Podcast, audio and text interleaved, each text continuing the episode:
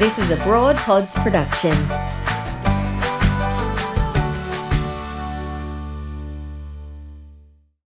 This is Broad Radio. For you, by you. Broad Radio. Here for more.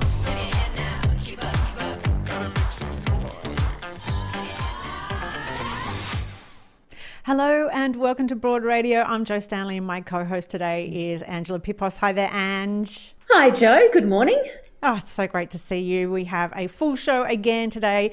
Coming up on the show, it is Ovarian Cancer Awareness Month. So we're going to be joined by Annie Mulders, who is an ovarian cancer survivor and ambassador for Ovarian Cancer Australia. And honestly, her story and the way she shares it with such in, incredible honesty herself is indeed saving lives. So we're looking forward to speaking with her. Also today, the hilarious Denise Scott joins us to tell us about all of life's disappointments um, of which I'm sure there are many for all of us. Where do you start? oh, it's absolutely true. And so we're looking forward to having a laugh with her because we absolutely need it this week. In just a moment, we're going to be joined by Zoe Daniel author, journalist, and expert in politics, and she's going to bring her analysis of the Liberal Party's response to Brittany Higgins' rape allegations in this terribly shocking and very, very heartbreaking story. Now, Ange, before we get into it, I want to encourage everybody who might be watching on YouTube, or even if you're not watching on YouTube, if you're watching on Facebook, why don't you head over to YouTube, like and, and subscribe on our YouTube page at Broad Radio Oz, because, um, you know, some funny things went on with Facebook Facebook this week. and we feel a little I like bit... the way you describe that. Funny things went on with Facebook oh, well, it was completely beyond anybody's control. And uh, we're fortunate enough to still be on Facebook. We do love being a part of that and we love our community on Facebook, but uh, mm-hmm. uh, we feel a little bit more secure on YouTube right now. So if you want to remain engaged with Broad Radio and never miss a show, um, either live or in catch up afterwards, um, yeah, why don't you go over and like and subscribe us there on YouTube? Now, the other thing that uh, we need to mention before we get to welcoming Zoe Daniel is we just wanted to warn that some viewers viewers might find some of this content disturbing. And if you do feel the need for assistance, we really encourage you to call 1 800 RESPECT. That is, of course, a national line 24 7 1 800 RESPECT. So, it's been just over a week since former Liberal staffer Brittany Higgins uh, told the world of her alleged rape at uh, the hands of a colleague in 2019 in Parliament House. And since then, there have been daily updates, although it does seem like in these developments, we're not getting a clearer idea of the Liberal Party's response to this uh, really shocking and devastating story. So, to get an analysis and an update on really how we're sitting today in uh, just only, uh, it's been a week and a bit and so much has happened. We welcome uh, Zoe Daniel. Hi there, Zoe. Good morning, Jo and Zoe, can you give us an update? Where do we stand so far on this uh, story? You know, Jo, in your introduction, you mentioned two things. One is brave women, and the other is disappointing moments in life. And unfortunately, uh, this saga has both. Uh, as you said, this initially broke when Brittany Higgins, a, a formerly a young Liberal staffer, alleged that she was raped in a minister's office after a function when she was very drunk a couple of years ago. Uh, what has since happened is that three other women have come forward and made allegations against the same Liberal staffer that she alleges was the perpetrator of this act. Now, this gives rise to several questions. One key one is who knew within the Liberal Party and indeed within Parliament generally that this had happened? Why was the Prime Minister not told, as he says he wasn't, or indeed does he actually know, or did he actually know? Uh, and then just where does that leave us if there are now four women making allegations against the same man? When what appears to have happened is that this was kept quiet for political reasons. Uh, now, Linda Reynolds, the defence minister whose office in which this is alleged to have happened, says that she didn't pass on the information or, or make it public because of Brittany Higgins' right to privacy. Uh, the young woman has, in the last week, as you said, made that decision to come forward. Uh, but that then leaves us in, in a quagmire of what are the parliamentary reporting requirements around this kind of allegation. Uh, many people knew about it, including security guards, members of the Australian Federal Police, uh, ministers, ministerial staffers, two of whom it appears now work in the Prime Minister's office. Was he not told, as he says? Uh, was he not told so that he could say that he didn't know? Uh, which gives rise to a, whole other set of questions about what's most important in this situation the alleged victim or the politics or the way this looks for the party uh, attached to the incident. Zoe and Jo, I am so angry about this, and we should be angry about this. I'm angry about the alleged rape. I'm angry about the response to it and all the political maneuvering around it. I'm angry that it still gets referred to as a sex scandal mm. rather than an alleged crime. And I'm angry about nothing has happened to fix this culture at federal parliament.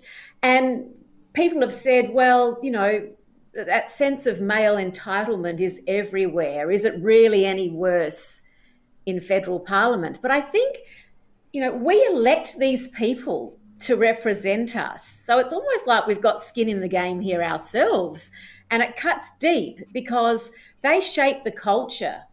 You know, they they they are this is an important institution so it does feel like this is a really, really serious um, sequence of events, and we're just not being told everything. And Zoe's right. You know, the most important thing is the alleged victim. And the mm-hmm. fact that they juggled this and there appears to have been a cover up is frankly just disgusting. And we shouldn't put up with it. Uh, unfortunately, I think too, as you suggest, Ange, that this has been kind of conflated with the uh, bonk ban that was previously uh, instituted after the Barnaby Joyce situation, where he partnered up with one of his staffers. You know, this is an alleged crime. This is an allegation of rape. This is mm. a, a, a very a different set of circumstances or a step far beyond that. Now, perhaps it is, and, and in my mind, no doubt it is linked to cultural issues within Parliament, um, but it needs to be taken far more seriously than just sort of marking it down as part of a, a male dominated or boyo drinking culture that goes on in that place. Now, unfortunately, Prime Minister said this week something along the lines of if you think that Parliament is the only place where this is happening, you're naive. Well, okay, except that in my mind, Parliament is not a place that is uh, particularly conducive for women to work. Uh, we know that, for example, in senior ministerial ranks, it is very male dominated. Uh, we also know that you have lots of senior, older, powerful men and lots of young women. So there is a serious power imbalance. Uh, working in an environment where people work extremely long hours, uh, there's a lot of alcohol involved, and there's a lot of ambition. And you have young women who really want to uh, move up the ranks of politics in, in various ways.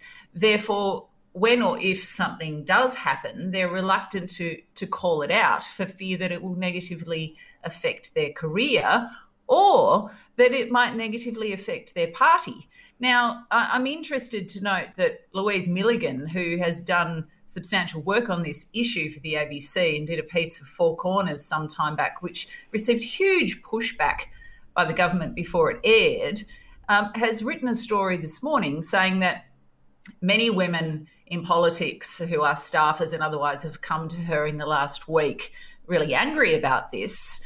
uh, making the point that even those on the Labor side have said that perhaps they don't want to come forward if something like this has happened to them because it could affect their party at the next election, which really says kind of a lot about where I started, which is mm. what's most important here. Yeah, absolutely. And obviously, what's most important is the alleged victim. But this speaks to just culturally across the board that it, it responds to these sorts of uh, instances are just never putting victims at the centre of the response. Yeah, and what happens to Brittany Higgins now? Mm. You know, her choices were pretty narrow. She she alleges this happened to her. It's plainly affected her deeply as it would over the last couple of years. She had to leave her job. Um, you know, it's it's eroded her her confidence. It's eroded her emotionally. Uh, she felt like she wasn't supported. All all those things that that she felt. In the end, she she made a decision to come forward there are now allegations that the the government was briefing journalists against her now partner, alleging that because he's a former public servant, he had some sort of axe to grind, and therefore that's influenced her decision to come forward. But what was her other choice? Well, just keep her mouth shut mm. and kind of pursue some other career uh, forget about working for the Liberal Party or in politics or, or whatever that she aspired to do. But at, at the end of the day, she either had to carry this for her whole life and keep her mouth shut, or carry it for her whole life and open her mouth. Because unfortunately, Brittany Higgins is going to be remembered for this. And I, I really hope that when we view that through through that prism, we view how brave mm. this is. You know, there are three other women who've come forward with allegations against this person. Uh, at least one of them is anonymous. And why is that? Because it, it's not good for you to to call this stuff out.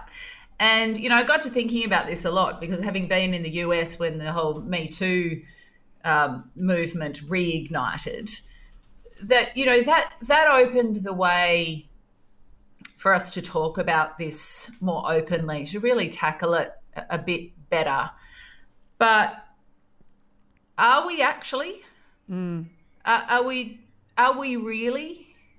Because uh, you know, I'm not convinced that Brittany Higgins will be easily able to shed this and she will carry it. And it shouldn't have to be that way. And as others have pointed out, you know, in terms of the government's handling of this, and there's a lot to talk about there. Um, you know, there's already been a sexual harassment inquiry into behaviour in the workplace. It took two years to put together. It came out a year ago not one of its recommendations has been implemented. But where does that leave us then, Zoe? As far as you know, Brittany Higgins has called for reform, and uh, now you know lots of women within Parliament, it seems, are full of rage about this and want some shifting of the culture. Where does that leave us in this? You know, the highest. This should be the building that you're safest in the country, surely. Well, you know, being a journalist, not a policymaker, it's all well and good for, you know, me to say, oh, this is how you fix this. You know, this is entrenched. This is so deeply entrenched. But in my mind, the first thing is a genuine, independent, no holds barred inquiry into what is going on. Not internal inquiries, not party oriented hmm. inquiries, not inquiries that you can control let's let all these spiders out of the box. Let, let's mm. take an actual look and then put in place a proper independent complaints process where women feel, and indeed men mm-hmm. feel, that they can come forward in a, in a safe space mm. to report and have things properly investigated.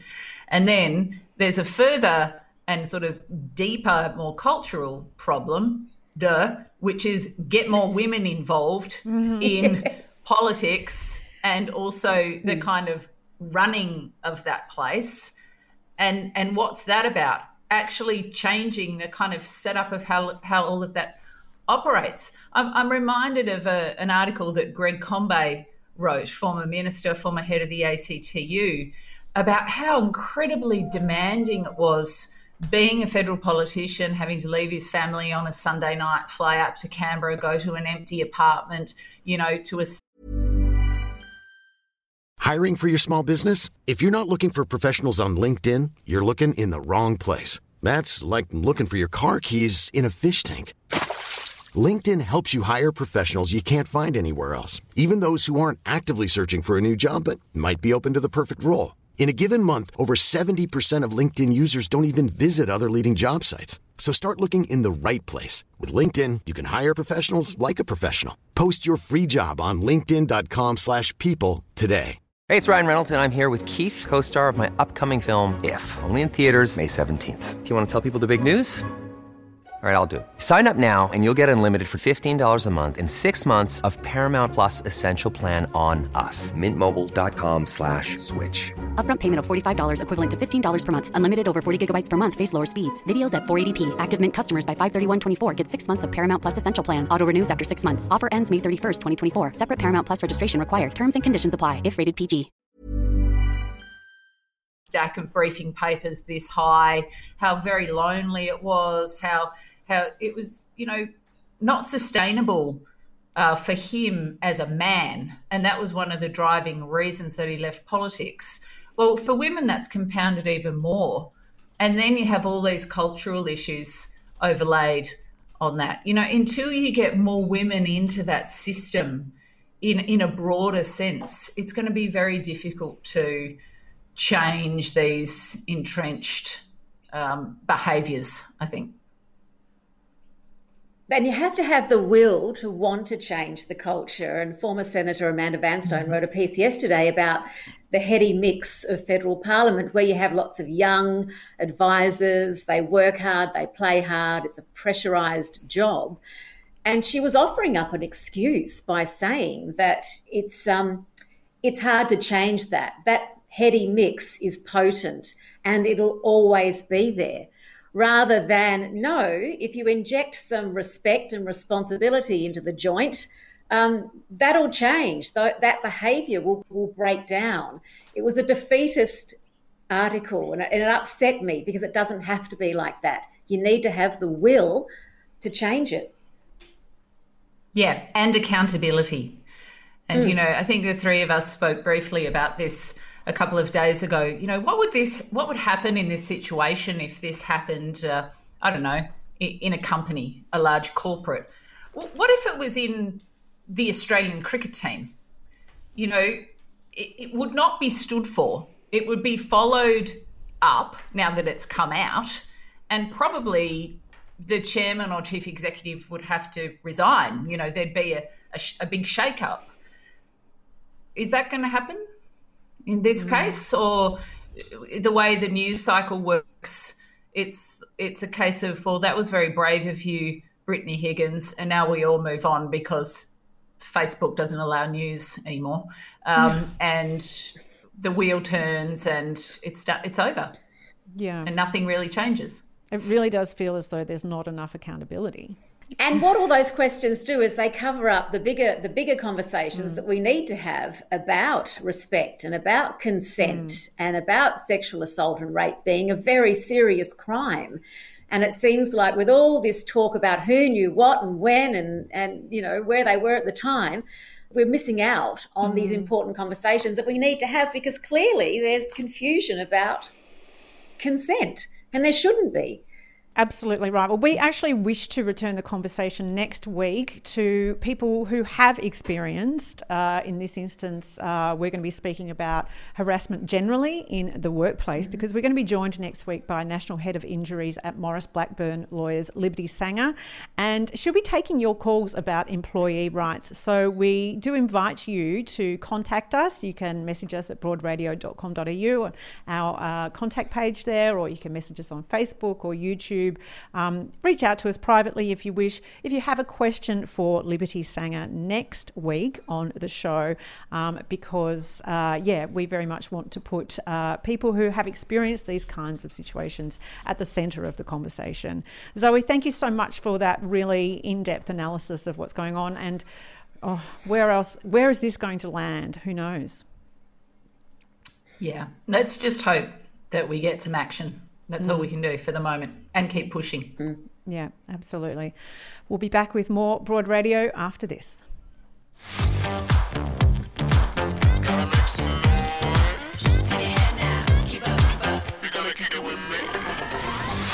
It is Ovarian Cancer Awareness Month, which is all about raising awareness of the signs and symptoms of ovarian cancer. And to tell us uh, her story of diagnosis and living with ovarian cancer, we're joined by the very wonderful Annie Moulders, who is an ovarian cancer survivor and ambassador for Ovarian Cancer Australia. Hello there, Annie. Hi, good morning. Thanks for having me. Oh, thanks for coming on Broad Radio. It's really wonderful that you're sharing your story so honestly. Um, can you tell us about your diagnosis? Sure. Um, I was diagnosed with ovarian cancer about seven years ago now. Um, I had two tiny little boys who were five and seven at the time. And I'd been to the GP four or five times with various symptoms like bloating, and I had stinging wee, and I kept feeling really sick in the gut. So I was telling my husband, I've got a nut allergy or something. I kept coming up with every excuse in the world to kind of explain that I was just feeling really unwell all the time. And then one night I had really bad pain. Um, so the following morning, I went to the GP again and insisted on an ultrasound. And even then, the GP was saying this could be lots of other things. But I said, no, I want an ultrasound. And they found an 11 centimetre tumour. And I have a rare type of ovarian cancer. So my type of ovarian cancer comes with a solid rock tumour, which meant that I had those symptoms. So in a way, I was very lucky. Most ovarian cancers are more like salt and pepper. So they don't bring um, those symptoms to warn you, but they do give you little symptoms. So you do feel little things. So I say it whispers cancer, it doesn't shout. Right. It, sounds like, Annie, that you had to drive this yourself. You had to keep persisting to, to find out what was making you feel like that. Is that the experience with other women as well? Because it could be a number of things causing those symptoms. That's right. So, I mean, look, you know, there's no blame laid because the symptoms are very vague for ovarian cancer. However, one of the best things my oncologist ever told me, because I asked her, I said, How am I ever going to know, you know, if this is ovarian cancer again? Like, how will I ever be able to pick it? And she said, The difference with cancer is the symptoms don't go away. So, if your symptoms persist for up to a month, you know something's really wrong. Period pain comes and goes, bloating comes and goes. That's different. When the symptoms stay with you, you need to push for your own answers. And I'm a really big believer that we're all the only ones who can be our best advocate for our own health. You have you know your body and you know when something's wrong. I really knew something was wrong and I'm glad I pushed for those answers because it me- meant that I was diagnosed at an early stage. And with this type of disease, that's life and death. If I hadn't been diagnosed as early as I would was, I wouldn't be here. Annie, that is one of the challenges, isn't there? That there is no early diagnosis test for ovarian cancer. And I think a lot of women think that like a pap smear tests for ovarian cancer, but it doesn't, does it? No, absolutely not. There's a lot of confusion. A pap smear test for cervical cancer, so that's quite different to ovarian cancer. There is no test for ovarian cancer. So that's one of the biggest challenges. And, you know, the truth is there's no visual test either. It literally is found under the microscope in pathology once um, tumours have been removed. So the most important thing is to know that your symptoms are persisting and push for those um, answers so that you actually have, you know, surgery that removes any suspicious um, tumours and then can be discovered about that it's ovarian cancer, which is pretty scary. And one of the really hard things, I guess, to swallow when you're an ovarian cancer patient is that there's just not enough funding to encourage the research required to find treatment options and testing. So 54% of women die within five years um, with ovarian cancer. And to shed perspective on that, those odds are 10 times worse than they are for breast cancer. Now, obviously, no one wants a cancer competition, but the reality is breast cancer's done an amazing job through funding to invest in research for treatment options that actually work. With ovarian cancer, if my cancer comes back, they'll treat me, but they'll treat me with, you know, drugs that they are pretty sure won't work. So you know, having treatment options is something else I'm really passionate about. And, you know, encouraging everybody to donate and even the government to get on board and invest in this disease because 1,400 women a year are dying from ovarian cancer. And that's appalling. And Annie, do you think that discrepancy in funding and research is linked to the fact that our ovaries are hidden um, out of sight, out of mind. but totally. do you think there's, there's something in that? Oh, I definitely think there's a couple of reasons. I definitely think it's not a very sexy disease and it's not highly discussed. We don't discuss it with our young women. We don't discuss it with children. You know, ovaries, even in, you don't really ever discuss them unless something's wrong when you're trying to have a baby. I mean, that's the only time they ever come up. So that's one reason. But I also think one of the reasons is there's very few survivors to wave the flag.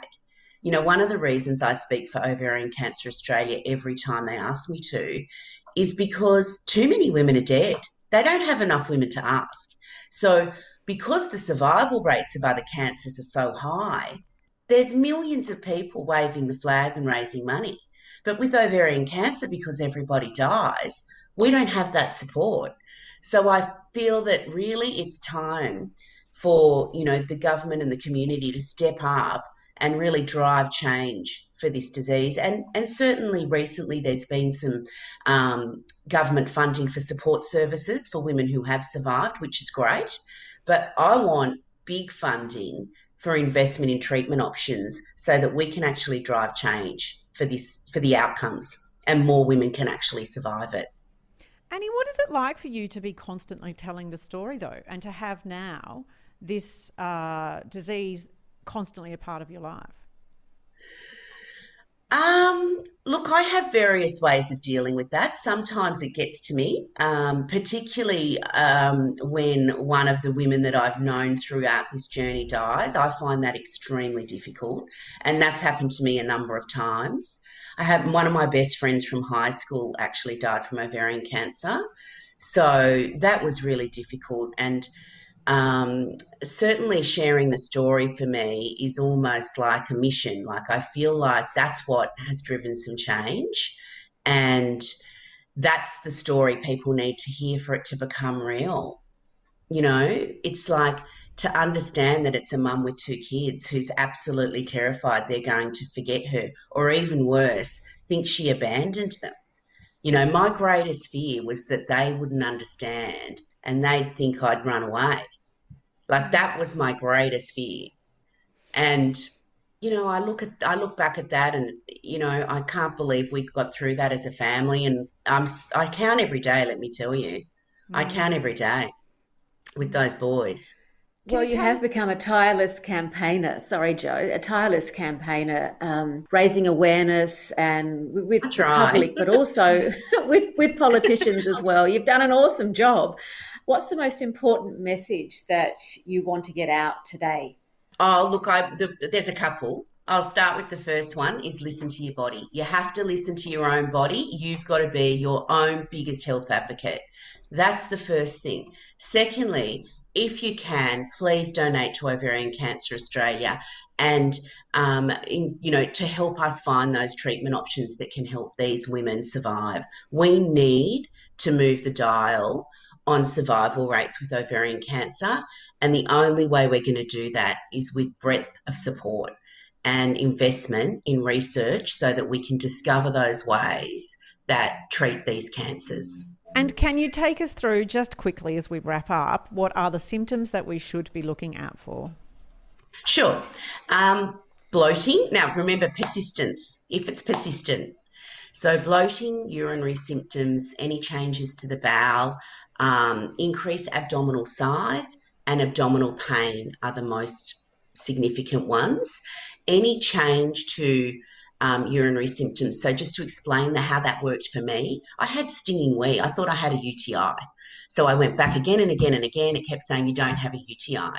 But I felt like I had a UTI. So, that stinging wee was actually what was really um, significant for me. And as we've said, those symptoms are so common for many other things. So, yes, Yeah. remaining. So, it's about them not going away. yeah. That's when you know to go and say, I want every test under the sun. I want you to look at everything. I want to write everything out. And also not to be intimidated by your health professional, which I think often can happen for women, particularly younger women. And of course, this is a disease that young women do have. That's right. I mean, it's more highly diagnosed in older women, but I was only 40. So mm. I consider that pretty young. And my girlfriend was in her 30s. So definitely in our circle, we weren't old. So I feel like it's really important for girls um, and, you know, young women as well as older women to look out for those symptoms and to be really aware when they're not going away. So And- that's the most important thing. Yeah. Annie, thank you so much for sharing your story. It is truly. It's breathtaking to hear you speak about it in that Oh, way. And thank really, you. Yeah, it just makes you realize how critical it is that we Mm. look out for our own health, but also each other's. You know, remind each other Totally. to, to check in on your on your health.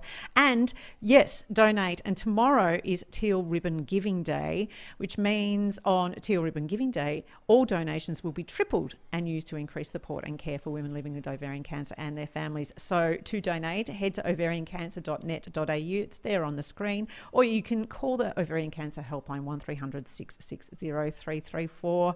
Annie, thank you so much for sharing your story. We're so happy that you're here to tell us this story. Oh, thanks. So am I. I'm happy too. Count every day. Yeah, amazing. It's been great. Thank Thanks, you so Annie. much for supporting Ovarian Cancer Australia. Hey, it's Paige DeSorbo from Giggly Squad. High quality fashion without the price tag. Say hello to Quince. I'm snagging high-end essentials like cozy cashmere sweaters, sleek leather jackets, fine jewelry, and so much more. With Quince being 50 to 80% less than similar brands. And they partner with factories that prioritize safe, ethical, and responsible manufacturing. I love that. Luxury quality within reach. Go to quince.com slash style to get free shipping and 365 day returns on your next order. Quince.com slash style.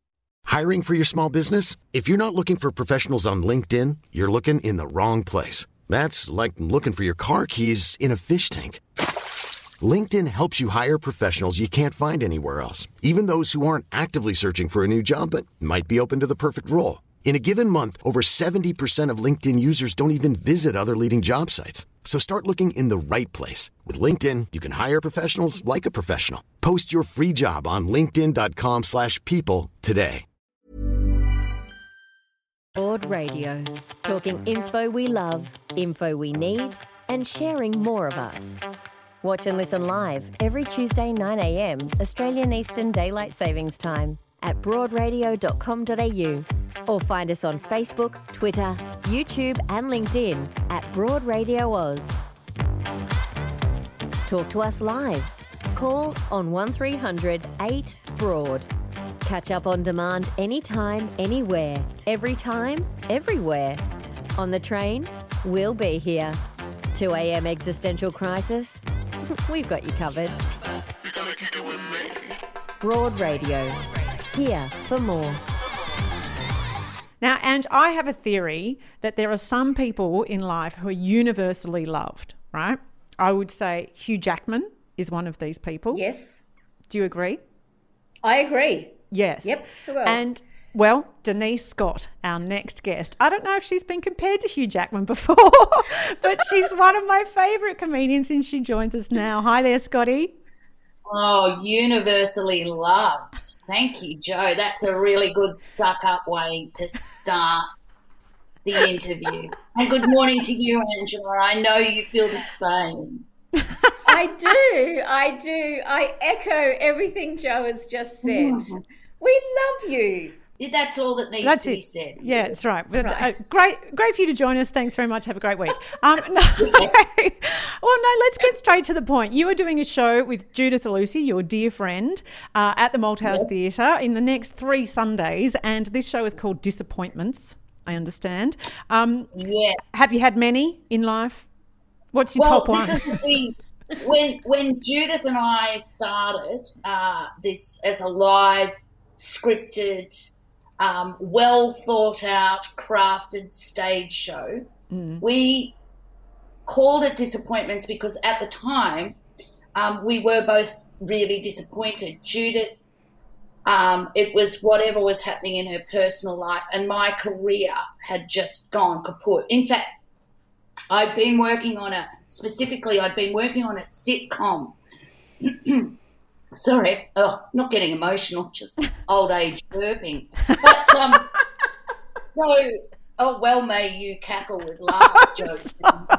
I'm sorry, Scotty. One day. You just spontaneously burp. You would have seen it in people. The burp, they just burp and keep talking. uh, not like that stage. Keep talking. We're not, we're I'm not far behind you. it's true. but um, so uh, I this is some years ago, five years ago or whatever, working the whole year on a sitcom and for Channel Seven, and uh, it finally got a pilot up and pilot made, and it was rejected, and it was so disappointing to me. And I remember at the time, Judith said. Judith Lucy said, You can't take that personally, Scotty. And I said, Judith, it was a show about a 60 year old mm-hmm. female comedian, and her name was Denise. So, very hard not to take the rejection personally. So, anyway, I took to my bed.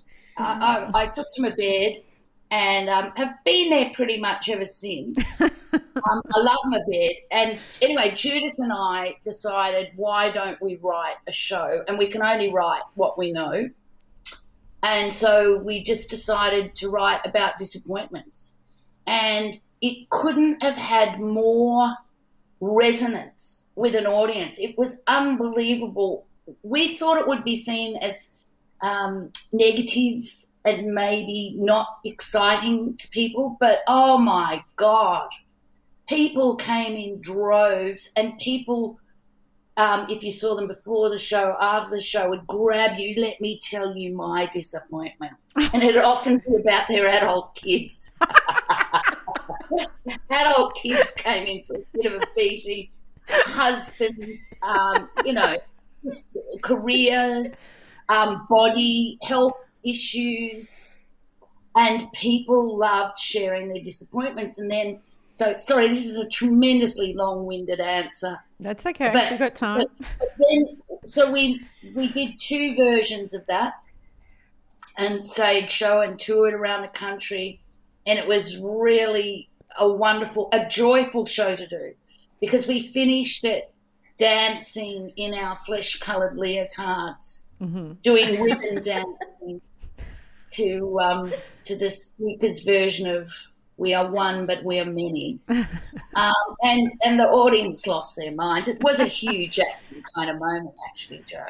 And and then, uh, of course, life goes on, and then uh, Judith Judith seems to have the luck when it comes to getting disappointments in her life. And so she had a tremendous um, love disappointment, a terrible love story, and um, and I just didn't get out of bed, so I was still in bed, and we decided over COVID to do a Zoom, a podcast, Zoomcast thing, Zoomcast, and then which was very loose and um, very non-scripted, and then we decided, well, you know, they say you can't polish a turd, but wow, Judith and I just polished and polished and polished the turd and kept making money out of it. And so now we've turned the Zoomcast loose structure into a stage show where we actually get audience to email us problems or if they want love And because of COVID, they actually have to either get up on stage with us, standing, you know, the other side of the stage, or at the Malthouse shows, they're standing sort of to the side of us, facing the audience. It's quite a big deal. And man, the stories we are getting, the stories we are getting. We often no help. We've helped absolutely no one thus far. but the journey has been so entertaining. Well, Denise, given that life is full of so many disappointments, is the key message then that we all have to just temper our expectations about life and perhaps just rein them in a little bit? Or is that defeat? Oh, you, you see, I'm the opposite to reining them in. Uh, Judith and I tend to lack discipline. I, for instance, in lockdown, and this is a true story, Angela, I started um, in the big lockdown in Melbourne. I started journaling, and one of the things I wrote in my journal, because I was starting to, well, I didn't have rules, I didn't have boundaries. I thought I've got to get some. And so I wrote in my journal, I must not drink, mm-hmm. which is a fair enough sentiment, except that wasn't the end of the sentence. It was, I must not drink during the day or after I go to bed. Be- because what had happened was this is what happened to me in lockdown, and it happened again in the snap five day lockdown we just had in Melbourne. Um, I get up four o'clock, you know, go to the toilet, or we. On my way back, I think, oh, bugger it, I feel like a gin and tonic. I'll have one. well. I've got nothing I've got to get up for. No one, went nowhere to go. Just sit down, have a nice tea and tea. In the middle my, of the night. In the middle of the night, ladies, and I know that your program probably doesn't encourage this sort of behaviour. This isn't probably the best way to deal with life's lemons, but uh, anyway. Oh well, you squeezed life's lemons into your gin and tonic, and oh, look. Yeah, good one, Jo. You brought it home with a. so I, I, need to raise with you actually a, a, life disappointment that you and I share, and I think many women do.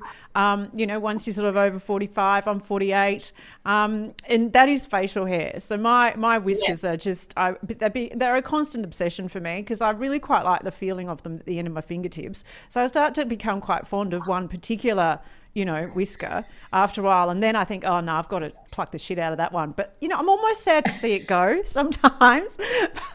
but you too have this facial hair issue.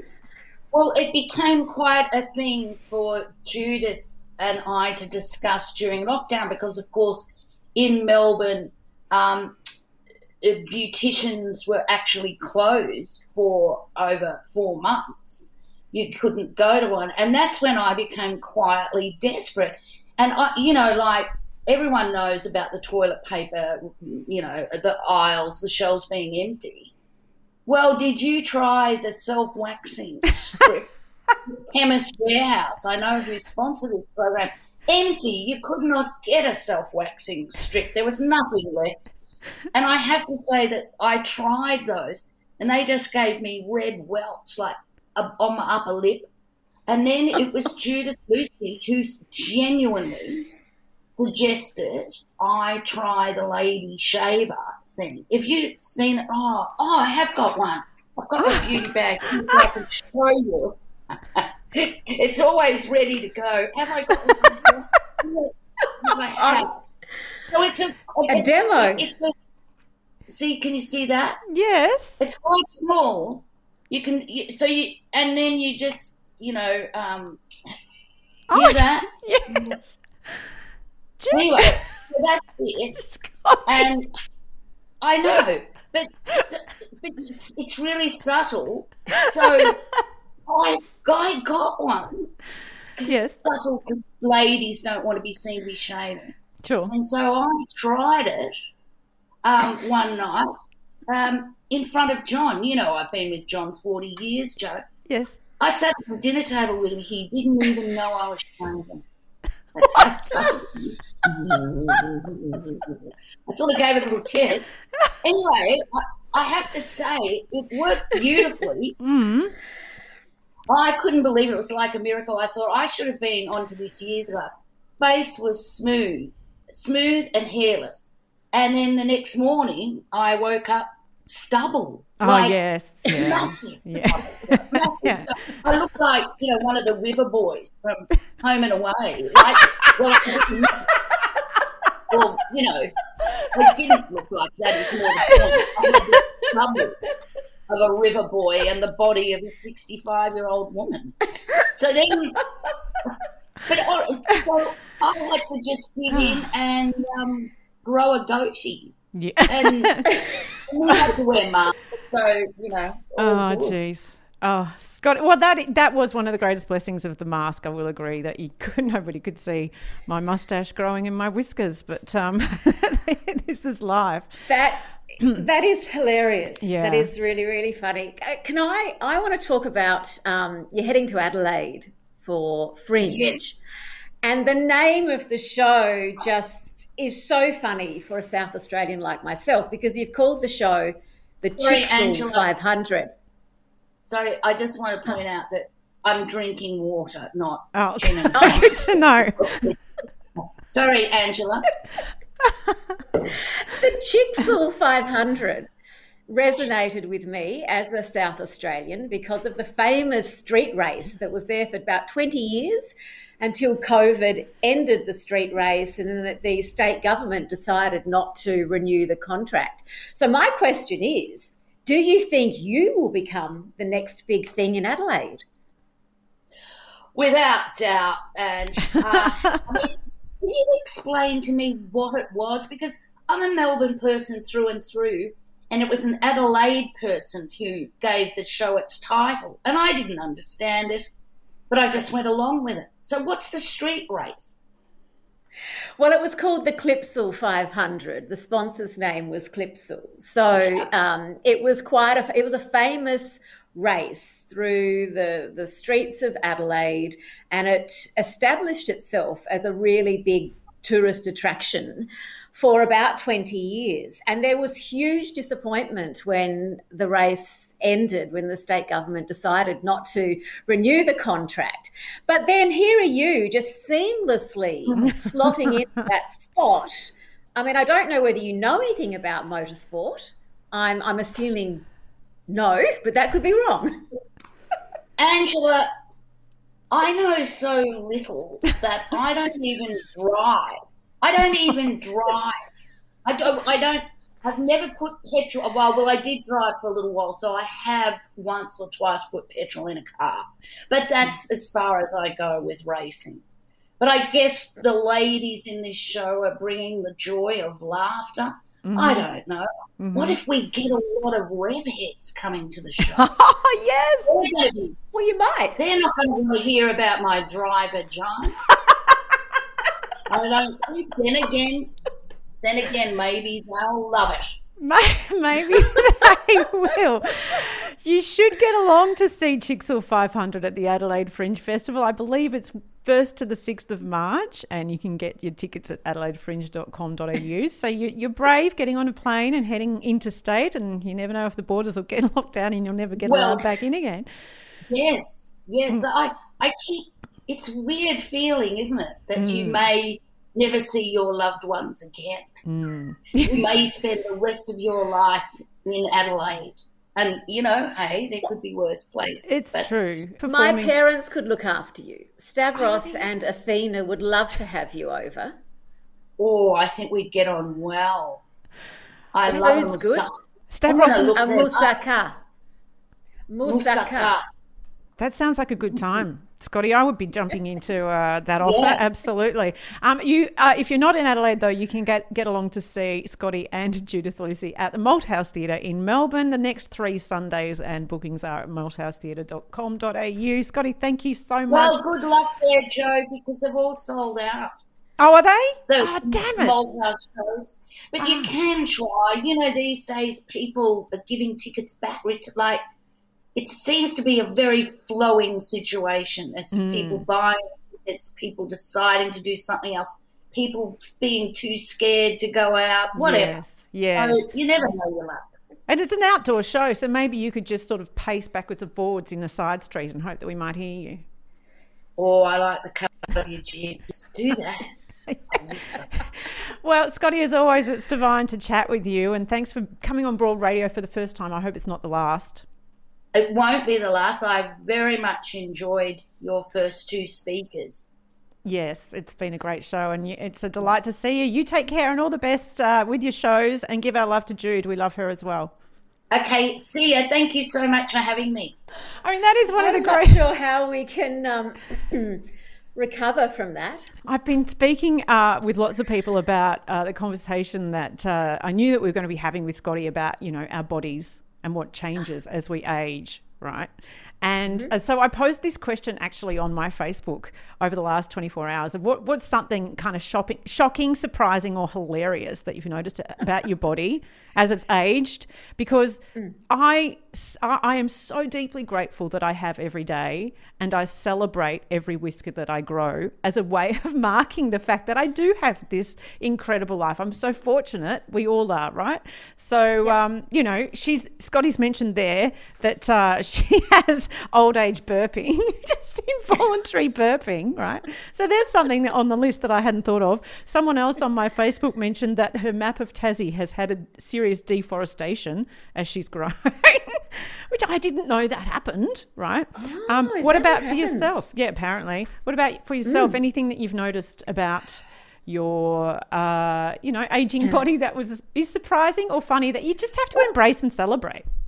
Yeah, absolutely. I mean, I'm lucky that my excess hair is on my head, so that's a good Oh. thing. But you know what has happened is that my body is making all these strange noises that it's never made before, and it's a clicking, creaking, groaning of the bones, like just simply getting off a chair to walk to the kitchen there's a noise associated with it so it's really just it's a bit like this 1930s little house.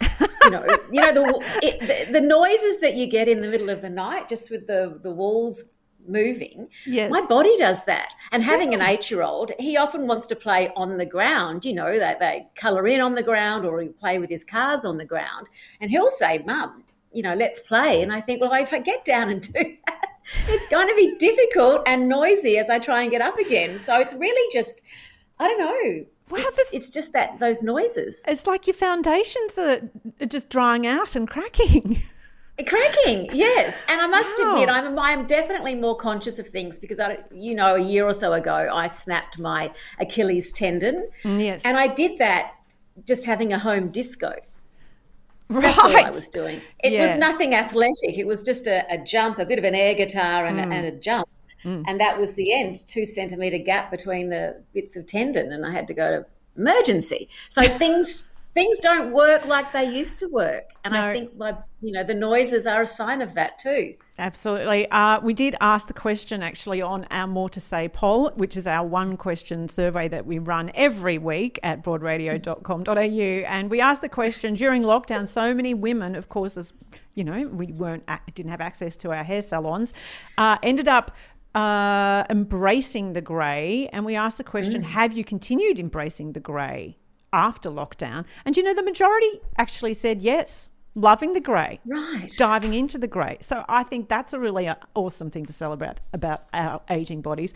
I'll tell you something that I've noticed, Ange, um, which has become a bit of a, a difficult thing to manage, and that is now we all know that our boobs get lower, right? Obviously. yep. Um, you know, they sit closer to your waist than they do to your armpits, which is something to adjust to. But that's what bras are for. So that's fine. But at night time, right, when I'm not wearing a bra and I, I sleep on my side, I have discovered that my breast kind of melts into the mattress, like kind of like. Um, it always makes me think of one of those Salvador Dali paintings where the clock just oh, melts. You know, that's a bit how I imagine my breast is sort of mel- just melting into the mattress, and that would Yes. be that would be all fine, except that I do have a cat that tends to just tiptoe through the bed at night, and now she steps on my nipple, Right. and it's Just so- sees it as an ex- extension of the doona. it is like a button, just like so. Like, and she just like she. It's so. It's It's so flat to the mattress that you can step on it. In fact, with two feet, I think sometimes. so it's a real shock. It is a real shock. But you know what? 1308 Broad, I did ask this question. What is something about your aging body that you found really surprising or really, you know, you got to embrace it with a good deal of sense of humour because aren't we blessed to be here? We're going to be back with some calls in just a moment.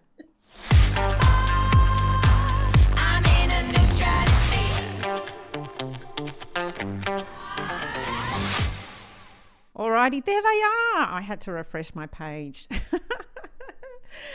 Sorted. Hello, Louise. Welcome to Broad Radio. Good morning. Louise, what is something absolutely shocking, hilarious, or surprising about your body that you have have gone? What? I didn't expect that. Um, I've had hair growing on the back of my fingers. What? That is not a place for hair to grow. What is it doing It's- there? No, I, I don't know. It just it just one day I noticed when I was having a manicure and I was just like, where has this hair come from? Are you, are you tempted to wax it? I'm getting quite tempted to. Yes. Yeah. Yes, I am. I've never, I've never ever waxed the back of my fingers, but you never know. And there you are with Limo at the footies. So, um, you know, Ange and I both love Limo, and so yes. You, you never know who you might meet at That- the footy. That's true. That's true. Thanks so much for your call, Louise. It's lovely to have you on Broad Radio. Um, next, we have, let me see, as I am multitasking. Hi there, Bronwyn. Welcome to Broad Radio. Hi. What have you found surprising about aging? What do you embrace as, as Oh, with real gratitude? Good morning. Yeah, so I've had a few changes in my body and mind. Yes. Uh, so I used to cover my dark roots, and now my dark roots are white, and I have to try and cover those. yes. Um, I have to pluck my chin every second day, yes. and the hairs of my other body parts, like my legs and my bikini line and nose hairs, grow way too fast. Yes. my uh, my fingernails have become brittle, Oh. but cutting my toenails is like trying to cut steel with a bread knife. What is that about the toenails? I've noticed my toenails getting harder too. They do. They get really thick and hard, and it's really, really hard trying to to cut them with the small, the small little uh, cutters. You need the big ones now. Yes. Um, and so every time I cough and sneeze, my radiator leaks. and I have to go to the elastic waist section for trousers or skirts to make room for the bloating, and, clo- and clothes with sleeves to cover my bat wings. Wow. And um, my train of thought often leaves the station without me. And um, last of all, um, I've lost the ability to control my bottom burps at the most inopportune time, Oh, which happened to me a few weeks ago. Yes. I did Yes. just a little sneaky fluff will come out in public. Yeah, so yeah, I was at a little boutique dress shop with my girlfriend, and I'd just eaten a piece of cake, which obviously wasn't gluten free, which I have to eat, and it was super quiet. And the lady came over and said, "Can I help you?"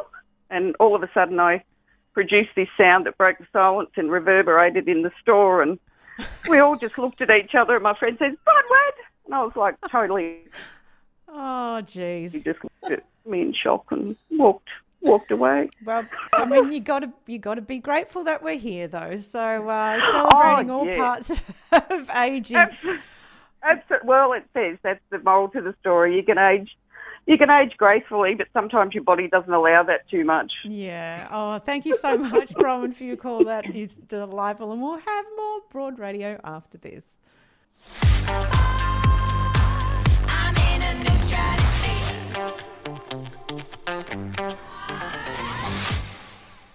Oh, Ange, that's been a really full show, and I'm exhausted from laughing.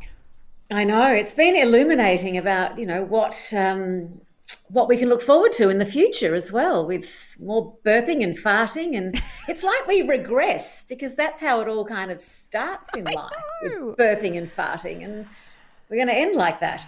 The good thing is, I think we care less about it too. I think that's really True. important. now we do the grey wrap up- hair is a bit of an issue for me though, because I'm Yeah. being such a dark-haired woman. When Mm. it comes through, it is like tinsel. It's, Yeah. it's very, very shiny. But at some point, you're going to have to kind of accept it. Do an Elsa and just let it go. Yeah, let it go. at some point. I will. Um, we uh, have a few things to do before we wrap up. Um, firstly, uh, tell me very quickly your beautiful documentary about the T20 cricket on International Women's Day last year. Um, can you tell us the record? How's it been going? I watched it. I loved it. It's amazing. You can catch it on Amazon Prime, by the way. Oh, fantastic. So much has been written about it, more than Mm. 600 articles, reviews. So lots of words, all glowing, positive um, reviews, which is fantastic.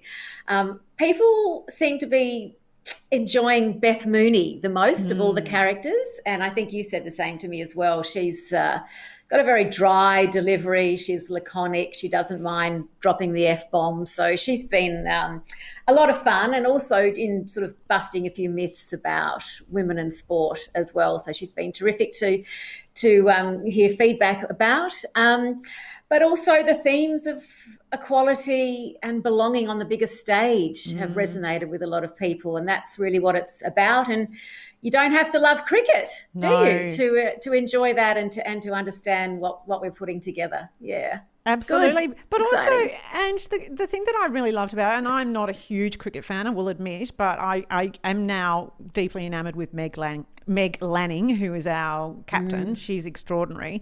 Um, But I just loved watching all of the cricketers, and you have access to all of the different teams from around the world, just how much they love playing cricket and the joy that they get from this sport and from this extraordinary opportunity.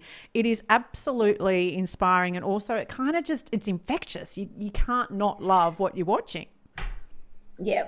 I mean, these women are professional athletes, and but they all have different personalities, and that's what we enjoyed as well. Mm. As you sort of put them in front of the camera and do a, a two-hour interview, and you really get a sense of what makes them tick, and they're all quite different. Um, so it's been good because in the past, women athletes either haven't been covered at all, or when they Mm. have, um, it's been in a very one dimensional way. So we really wanted to show them as women first and cricketers second. Um, Yeah. So it's it's been good. I mean, I'm enjoying the the feedback because we love it, but we are very close to it. Nicole and I, the producers. Mm. It's it's good to to see that it's making a splash. Yeah, it's fantastic. Do check it out on Amazon. It's so great. It's a two part documentary. I spread it over two nights, but only because I had a child and a husband in my ear distracting me and I wanted to give it full attention. So, um, but you could easily binge it in an evening with a lovely glass of wine. It's delightful. So well done, Ange. Congratulations on that. Thanks, Jo. Thank you. Now, uh, before we go, I just would like to mention that next week on the show, we do have Liberty Sanger, who is the head of injuries at Maurice Blackburn Lawyers, and she's going to be answering your questions that you may have specifically with regard to employment law. So, if you have had an experience or if you have any questions as to your rights, we would love to hear from you. You can contact us at broadradio.com.au or you can message us on Facebook, Broad Radio Oz, or, or uh, you can tweet us, actually, even DM us on, on Twitter if you wish. Um, but we would love to hear from you. If you have any questions for Liberty, that will be next week. We hope you have a good week. Until then, thanks so much, Ange. Thanks, Jo. We'll see you soon.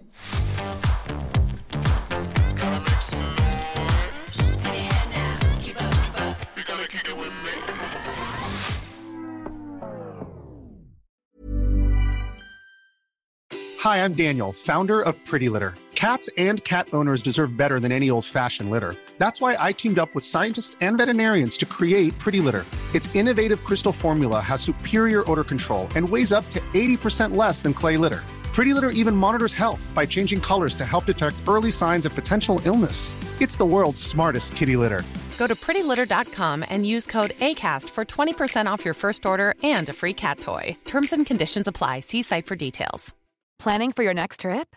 Elevate your travel style with Quince. Quince has all the jet setting essentials you'll want for your next getaway, like European linen, premium luggage options, buttery soft Italian leather bags, and so much more. And is all priced at 50 to 80% less than similar brands. Plus, Quince only works with factories that use safe and ethical manufacturing practices. Pack your bags with high-quality essentials you'll be wearing for vacations to come with Quince. Go to quince.com slash pack for free shipping and 365-day returns.